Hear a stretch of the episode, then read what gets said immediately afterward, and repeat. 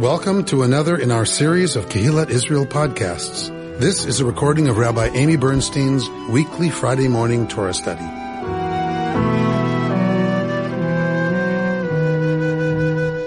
We are approaching the end of our Torah reading cycle. Ha'azinu brings us to almost the end of the book of Deuteronomy, chapter 32 of the book. Moshe's famous poem to the people. He has finished reciting Deuteronomy. He's finished reciting the law. There's been the covenanting ceremony and now he delivers this poem and after this, our last parsha is Vezot Bracha, which is where we get the description of uh, of the death of Moshe at the very end. Ha'azinu. Remember, do we remember what makes biblical poetry clever and beautiful in the ancient world? It doesn't rhyme. They're couplets. They're two, you know, collections of two lines and it's saying the same thing two ways. So taking something and saying it in a different way is what makes biblical poetry beautiful to the reader right? That the reader goes, oh, clever, right? That, um, so that's sometimes how we know what certain ancient Hebrew words mean. If we have a word in a poem like this that we don't see anywhere else, how do we know exactly what it means, right? It, if it's really only used once and it's fallen out of um, usage in later texts, we can't be sure what it means. So scholars often look to biblical poetry because if if the two lines mean the same thing, just said differently, then you look at the word you're not sure about and you look at the word in the next sentence and it's like, oh, well then it must, if you're talking about rain, right, then this must be some kind of word about rain because that's how we see it in the second verse. So it not only um, is important to understand that so we understand why it sounds so repetitive, but also um, to know that it's it's an important way that linguists actually study the the biblical Hebrew. So why don't we let someone read, and I'm going to try to do what we did last couple of weeks and not interrupt as quickly, so you can hear the voice of the Deuteronomist speaking uh, this poetry, and then we'll take a closer look at it. Give ear, O heavens, let me speak. Let the earth hear the words I utter. May my discourse come down as the rain, my speech distill as the dew. Like the showers on young growth, like droplets on the grass, for the name of the Lord I proclaim, give glory to our Lord. The rock, his deeds are perfect, yea, all his ways are just. A faithful God, never false, true and upright is he.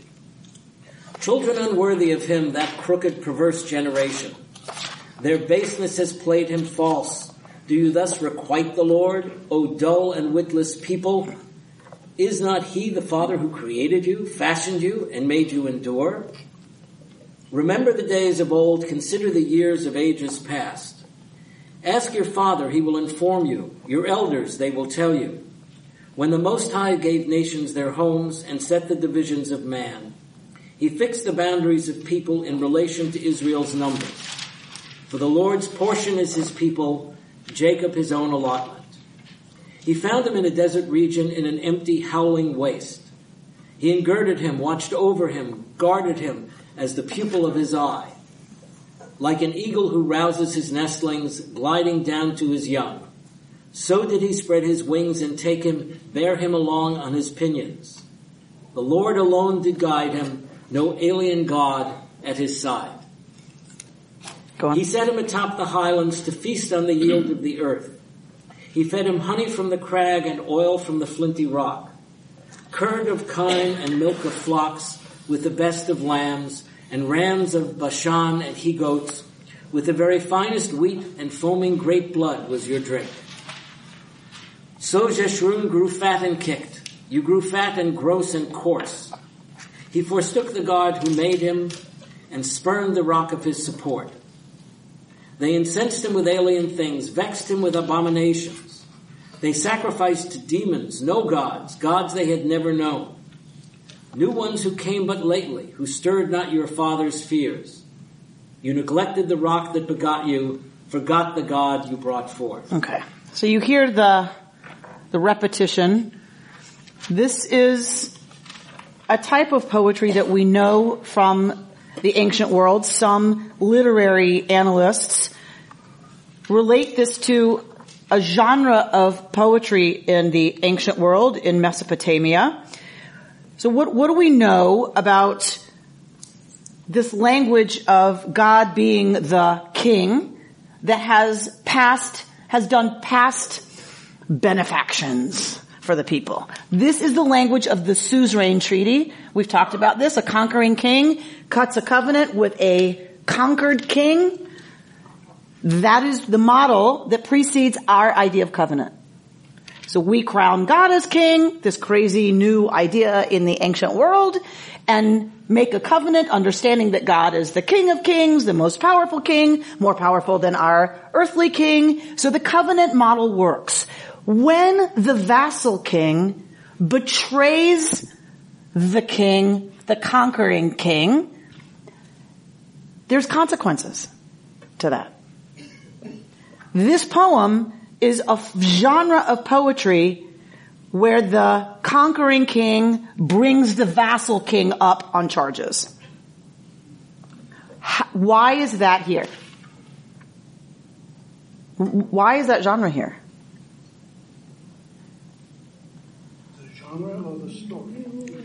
The, this genre of poetry is a conquering king bringing a vassal king and its people to task for bad behavior. So why is it here? Why would, why would the redactor have put this poem here?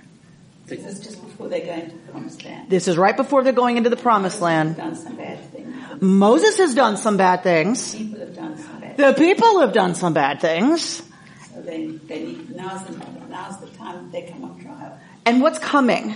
Well, Moses is not going to be allowed to go Correct. But what do we know is coming? Exile? Yes. exile. Yeah, this was written much later to account for why it was that they went in exile. Correct. So this is, Much later.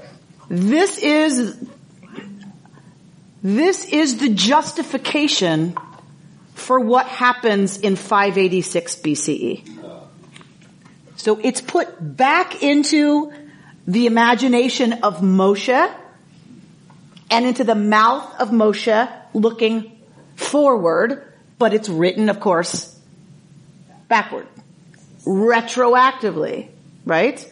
After they have suffered defeat, after they have been exiled from the land. How do they explain that? If God is all knowing, all powerful, and all good, which is what they assumed about the Almighty, how, could they have been conquered? How could they have been exiled? How could so many have been slaughtered? How could that happen? This, this is their explanation for how and why that happened. They did bad things. They morally and ethically failed. The God, the King, who had done such incredible things for them. This is the only way they could explain it. Yes? Um, in the reading that we heard, the, uh, it's always him in him, singular. But in this women's Yeah, book, it's- it's, it's- they, it's plural. It's gender It's neutral. all of us. So when you say him, who are, are you talking capital H or lowercase h? Lowercase. Him, Yeshurun. Moses. But doesn't that mean the Jewish people? Isn't that like, because Yaakov, Yisrael, is the Jewish people. Yeshurun, right? So it's, it's the collective singular. I was going to ask Moses, Yeshua. Yeshurun, right? So this is the name of the people Israel. So him means it. In English, we wouldn't say him, we'd say it. You took this people, it was nothing. It was hungry. You fed it. Right? So in Hebrew, Hebrew is a gendered language. There is no neuter. There is no it. You have to say, I mean, you can say it, but that's a translation. And this is, seems to be an anthropomorphism of the people. I guess you can't anthropomorphize what's already a person. Um, it's it's it's the uh, it's the caricature of the people, right? Israel, I brought you out, I fed you. He was Israel, right? So it's it's the poetic form. Um, interesting. So how does the Women's Torah commentary translate that? They. So like in They. yeah, We. verse We, yeah. it, where it says in the red book, God found him in the desert, uh, girded him, watched over him. It's all them, them. Interesting. Yeah. So, So- it's gender neutral. It is definitely singular in the Hebrew. Masculine, singular. Most definitely. It makes some sense to me that the Women's Torah commentary looking to get away from gendered language would change it. But I, for one, think when you're dealing with poetry, what does changing it do? Right? Like, okay, so you're going to read in the English they, we, but the poetry is personifying Israel. And the reason that's a powerful image for me, which is one of the things I was going to talk about, is there is a lot of feminine God language here. A lot. So when we get this, you know, image, so look at verse 13. Oh wait, sorry, go back. 10, where, that we just quoted.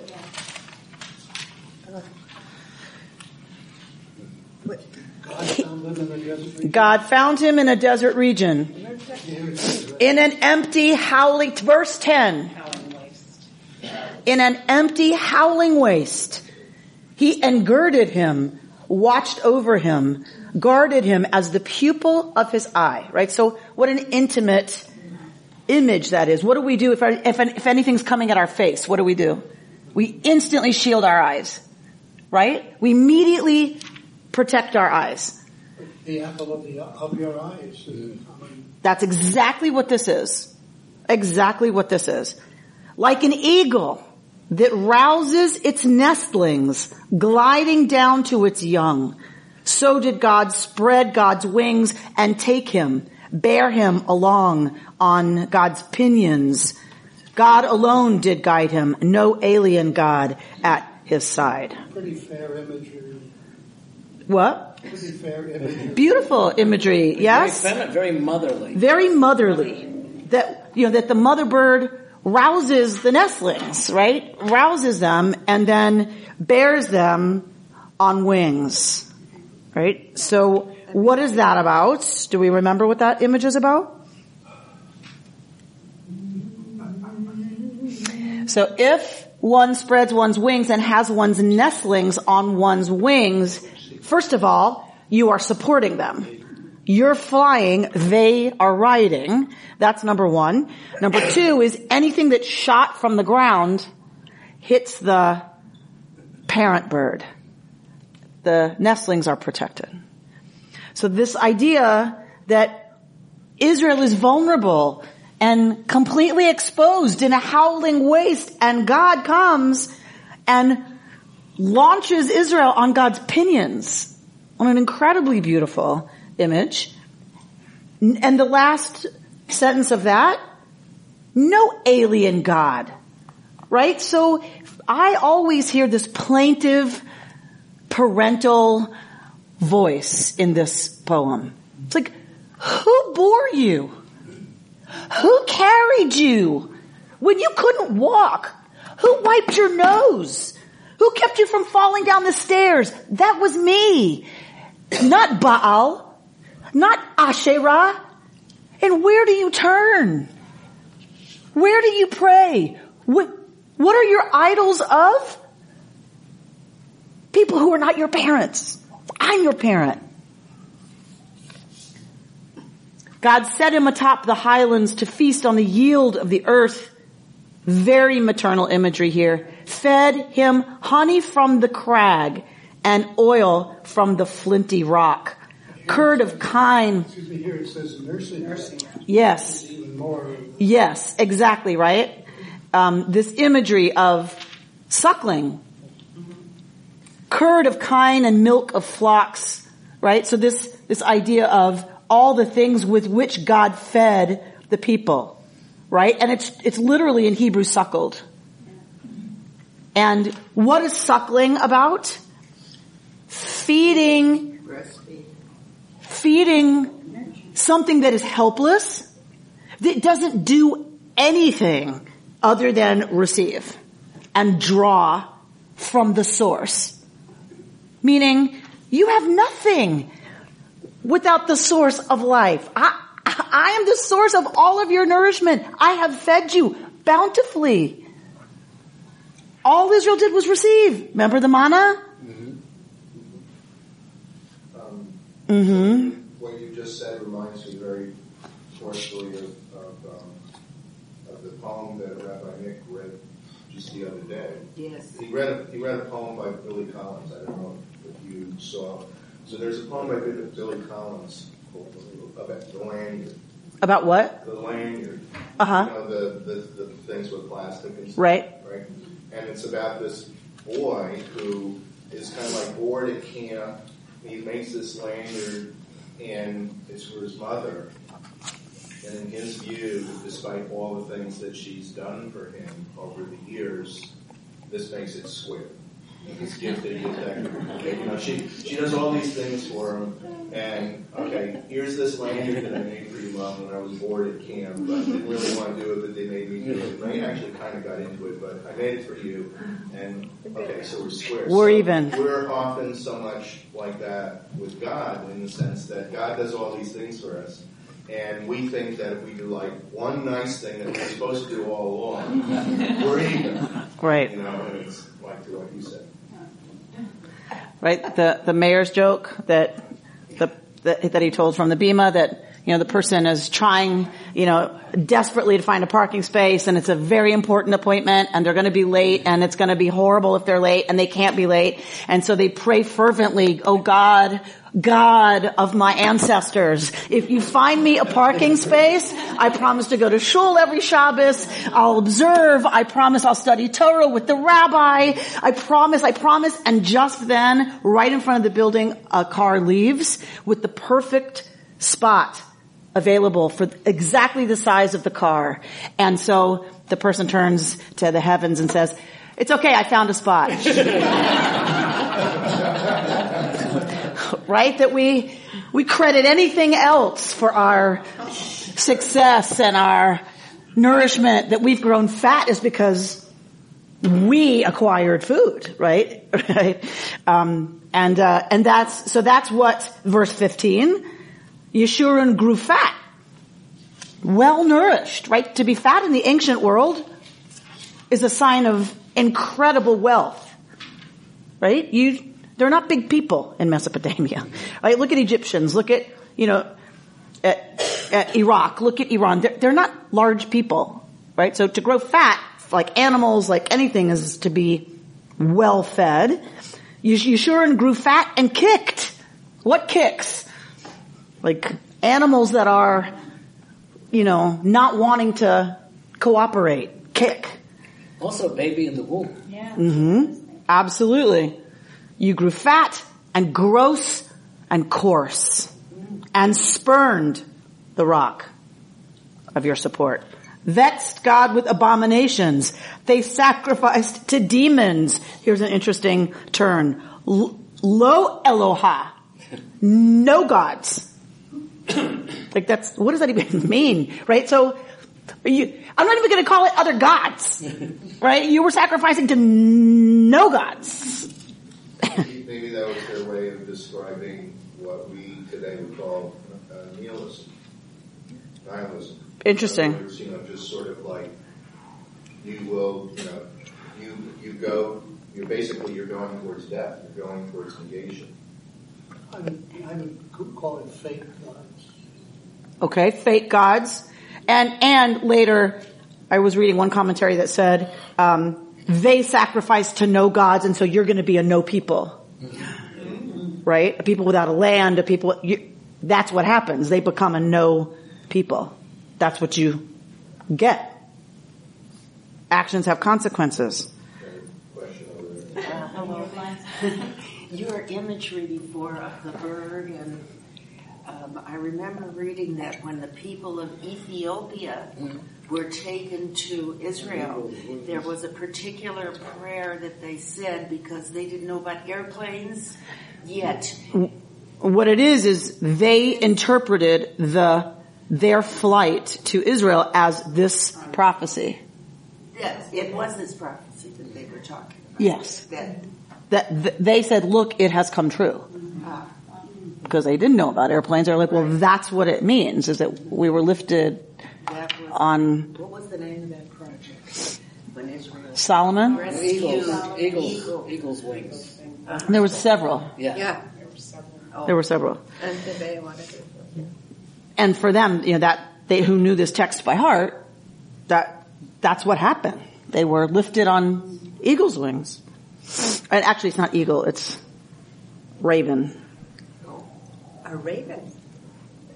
It's not an eagle, Got to talk to who, who wrote the raven. right? So, um, all right, or at least that's what that's what the bird expert in Duluth, who was an expert bird watcher, told me about this. He, whose parents were from Israel, said that this is Nesher is now eagle, but it wasn't them. All right, So so sorry, I, I, it's important to me. You mean the translation eagle is not good? It should be raven. Is It should be you're ra- saying? He's some experts believe it should be raven Why? because they do. Makes a difference. All right, eighteen. About what what birds are native, what birds are not, what who's famous for their wingspan, who's fa- you know I mean that it's and other uses of nesher seem to point to raven, not to eagle. Of course, as Americans, the eagle Yeah. has a special meaning to us that has nothing to do with Torah. That's right. God forbid. Maybe it did. There's something that doesn't Right. have anything to do Maybe- with Torah. Yeah, but Birds. maybe the national bird was chosen because of that. I have no idea. Well, I think nesher commonly now means Yeah. eagle, but but they're saying originally eagles wouldn't have been in. I don't know. All right, eighteen. More of this language. You neglected the tzur, the rock that gave you birth. I don't like begot you here because what does begot tend to mean? Where do we tend to see that word? Came from. Genealogies? In genealogies, and where do we see it in genealogy? Fathers? fathers. So and so begat so and so, which means it's his seed. Right? I'm not saying it's the only use of it, but I, I feel like birthing is more the imagery here. Well, the next line is, Laledet to, you know, to give birth. the next line definitely laboring to bring you forth. Exactly, right? So you neglected the rock that birthed you, forgot the God who brought you forth. This clearly is maternal language. Very clearly mother imagery. Absolutely without a doubt. Even though the Hebrew is very male, tzur, rock is male, it's very clearly birthing language that we have here. Um, God saw and was vexed, says my text, and spurned God's own sons and daughters and said, I will hide my countenance from them. Right? Astira fanai. I will hide my face and see how they fare in the end. Right? This is how the rabbis talk about evil in the world.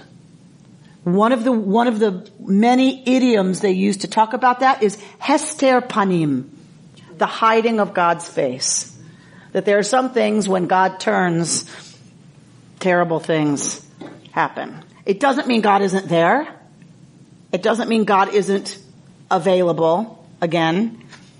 But there's a hester panim. There's a turning of the face. And this is one of the rabbinic uh, images, as well as the sitra achra, the other side, the dark side. Psalm 27 that is said at this season contains that plea, God, let me, don't hide your face from me. It's very much the same. I have a question. It says, I hide my, uh, this translation, I hide my countenance from them and see how they fare in the end. Kind of implies that God doesn't know what's going to happen.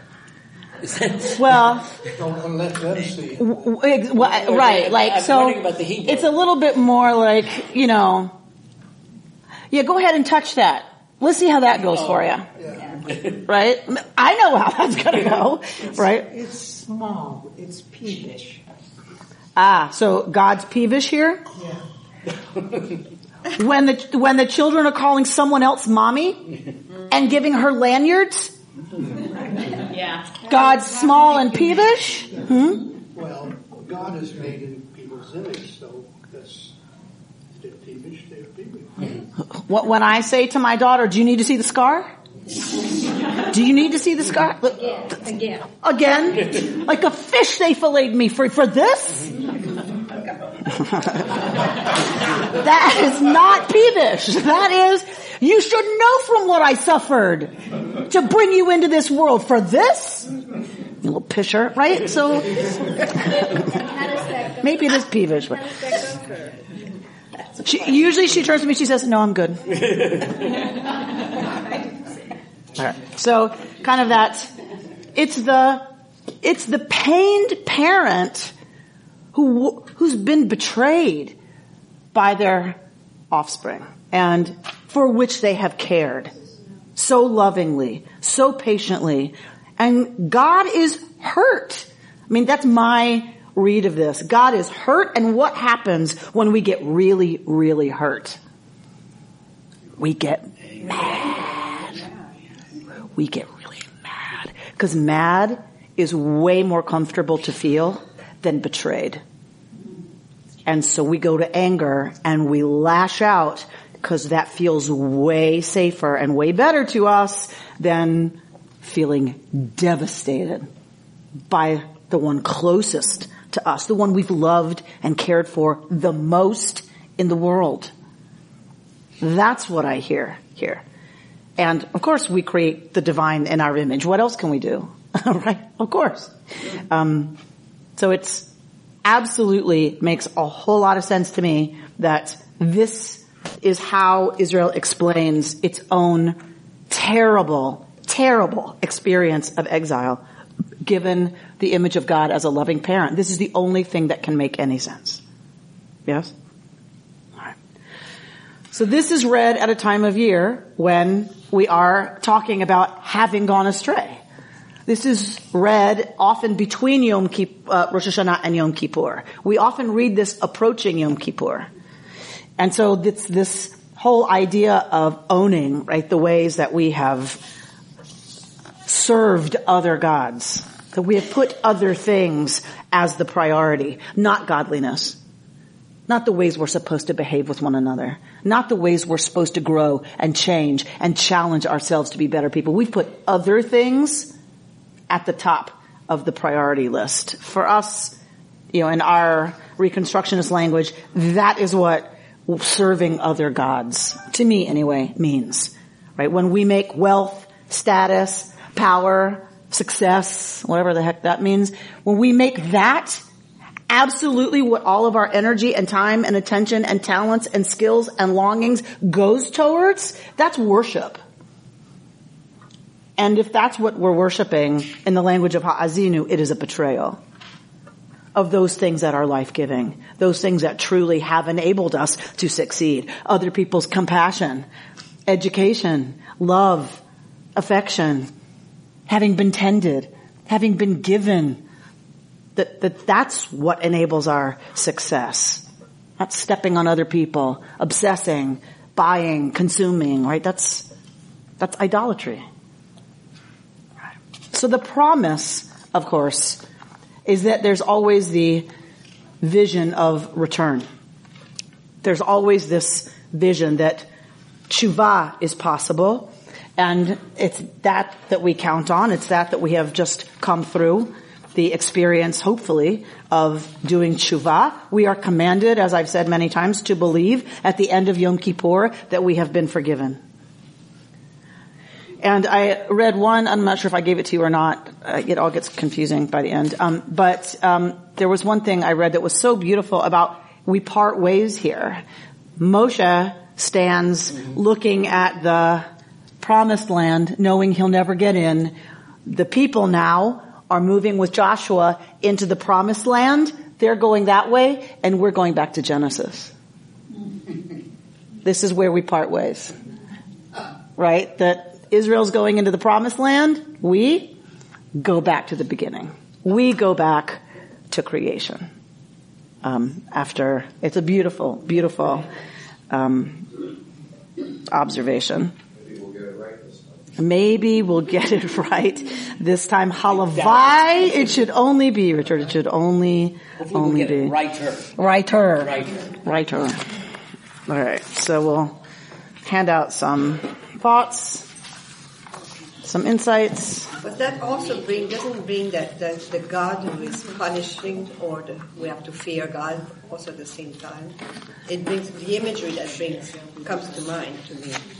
That, I, I'm sorry, what did you say? I don't, imagery that it brings to me that we have to fear God at the same time, and He's a punishing God also. a hundred percent. You know what I'm saying? You betray anybody who's an authority and you can count on there being consequences. And that's why you said in uh, the justification for exile, that comes from that particular, we're being punished. Yes. Pretty strong. Well, wh- how else do you explain it? What else would you do with it? God is an all-loving, all-powerful, all-knowing being, and you suffer. How else do you explain it? There is no other way than we deserved it and got punished. There's not another way. So what have we done? We've had to let some of those fall. We can't have God be all powerful, all knowing, and all good. Otherwise, everything terrible that happens to us is a punishment. There's no other way to explain it. Right? So uh, the people who are critical of a punishing God, if you start with those three as your starting place, all powerful, all knowing, and all good, how do you explain bad things? God forgot? God's all knowing. God couldn't help it? God's all powerful. God's all good? Then why would God do something But terrible? if He knew we were going to do something bad, We have free will. God can't control what we do. Then God's not all powerful. God is all powerful. God chose in God's almightiness to, To give give free us will. free will. But there's a, there's a, there's a thing, something in my mind that comes in with the idea that if you come from fear, the opposite of love is fear. It's not hate to me. When you come from fear only, it's not out of goodness that you do things, but it's out of fear. You understand what I'm saying? I do. So I have difficulty to to to ex- I don't exercise out of love. I exercise out of fear. I don't want to die of a coronary and I don't want breast cancer. So I try to reduce my risk by, God help me, the treadmill sometimes. But it's not because I love it. But it's not God. No, no, that's not. That's My point is we can do lots of good things out of fear. We can do a lot of good things out of fear. But the mindfulness of what you're doing is very different if you come from the right place. Ah, now we're using the language of right and wrong. That is a very slippery slope. And we should be very careful, I think, how we use language about right mindset and wrong mindset. I don't care if people write the check because they feel guilty or they write the check out of love. I really don't care. Write the check. right? So, sure, can we have this vision that when we come from this wonderful, loving, positive place, things are better? Yes. Okay. Great. That's not always going to happen. Sometimes we are motivated by other things. As long as we're doing the right thing, Judaism doesn't care. That's a very interesting way of looking at it. We are based in action. We are based on what we do, not on what we think about it. Now, is it helpful on all kinds of levels to come from a loving, generous place? Of course it's helpful, but that's utilitarian, isn't it? That's just service of us.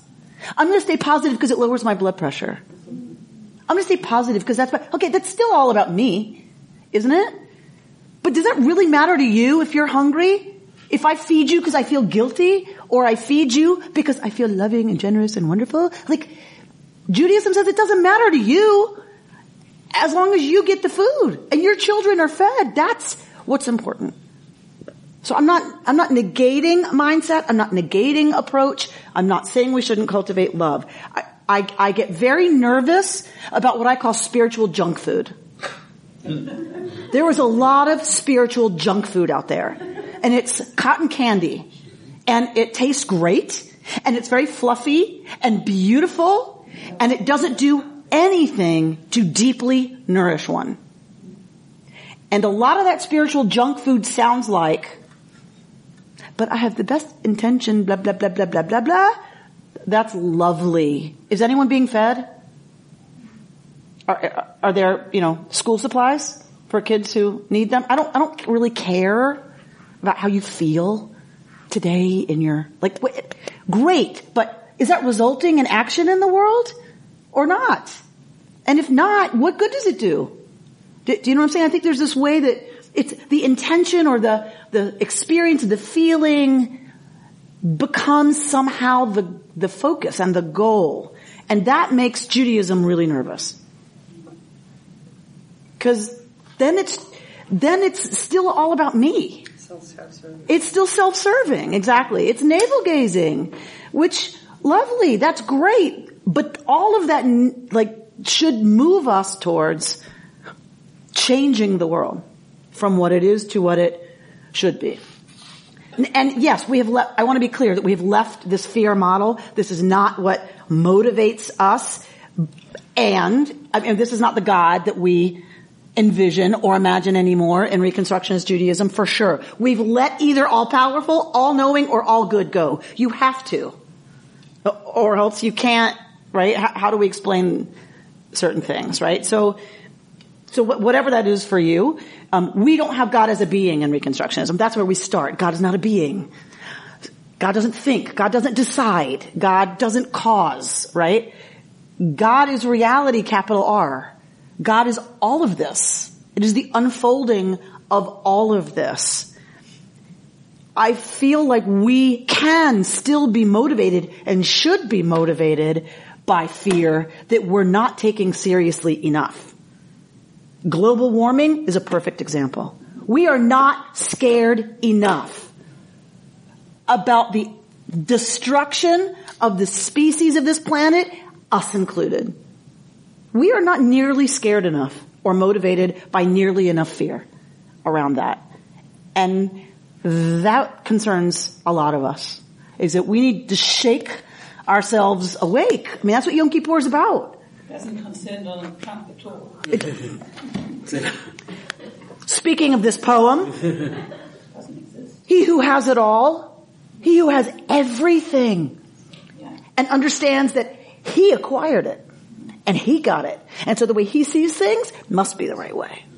This is exactly what Torah warns against. Don't, don't you, when you get there, you're gonna think you did this. I suckled you. It all came from me. And you're letting other people starve? All of, especially all of this is an attempt to say in language what really can't be expressed in language. Yes. And language is all we have. Or we, we tend to think we're so superior, but our minds are extremely limited, and we're limited by human language.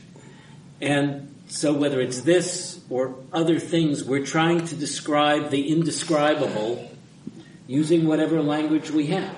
Right. And we have no choice because that's all we have with our limited minds. But I don't think we can, I think part of what this says or, or what Rabbi Amy is saying is we can't get so wrapped up in the language that we get lost in the language and forget that it's just, not just, but it's poetry trying to express the inexpressible.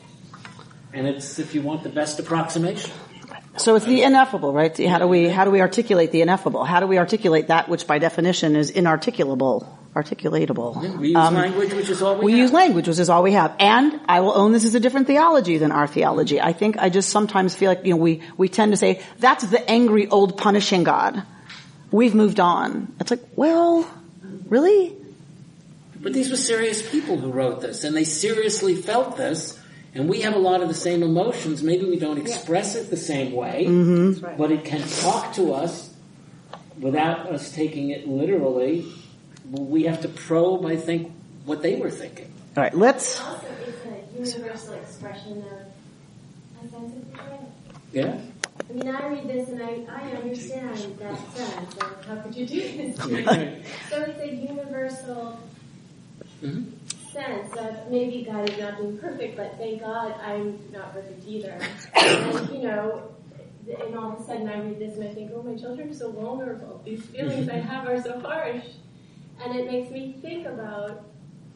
It motivates me to be kinder to them, right? So, I mean- I think it's a beautiful thing that God can actually experience this pain, and it can be on the page. Parents wrote this poetry. Right? Uh, right, you're saying, wow, I, I get that as a parent. Parents wrote this.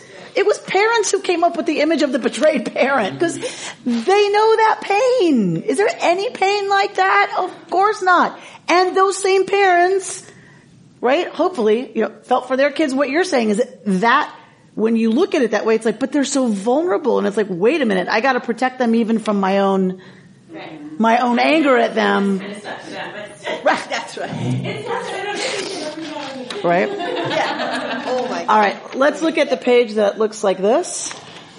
I don't know what number it is in your packet. Mine are loose. It's not in the packet. What? We don't have it. What happened?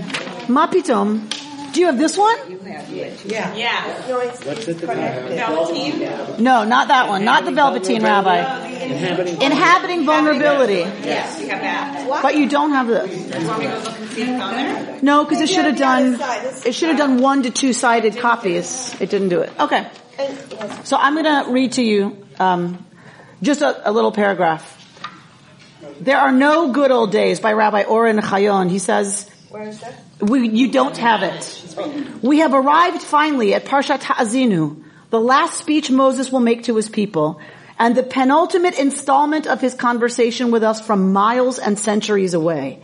When we resume the plot of Deuteronomy on Simchat Torah, Moses' poetry will be little more than a wisp of air propelling us backward to Genesis 1 and the beginnings of the cosmos.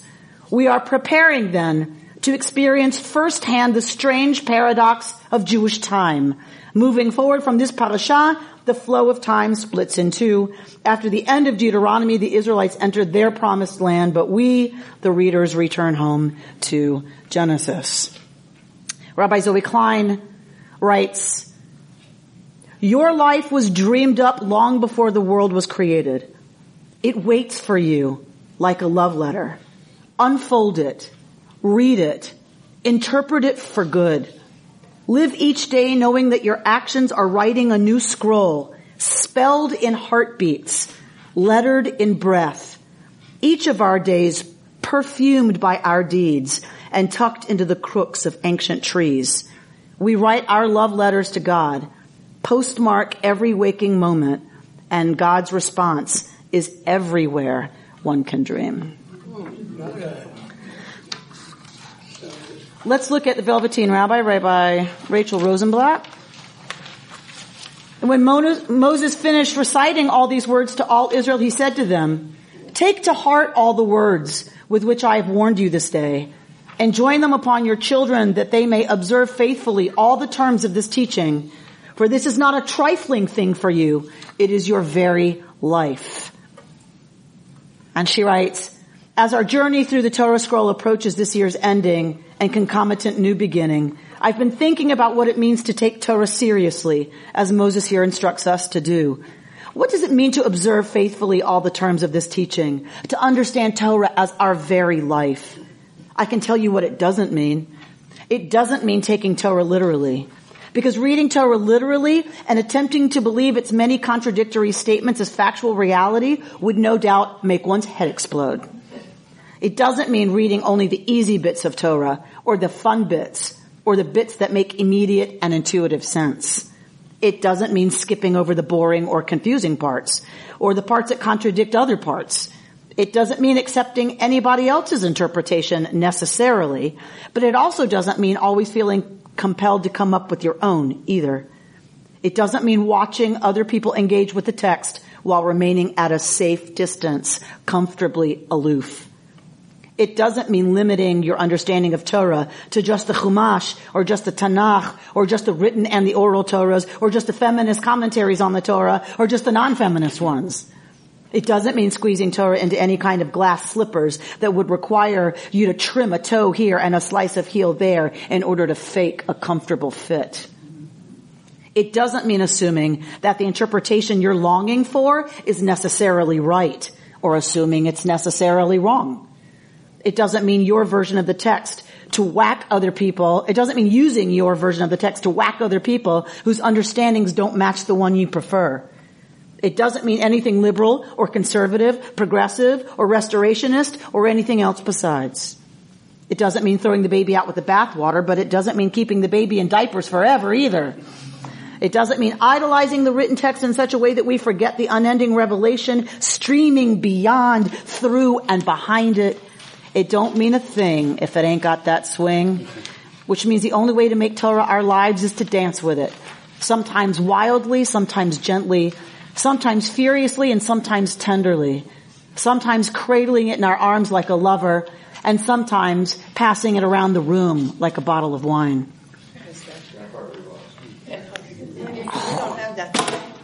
It means opening ourselves to the wisdom of our ancestors and their occasional idiocy too.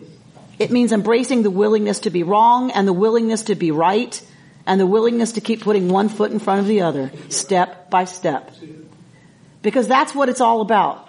Doing the hokey pokey and turning the scroll around.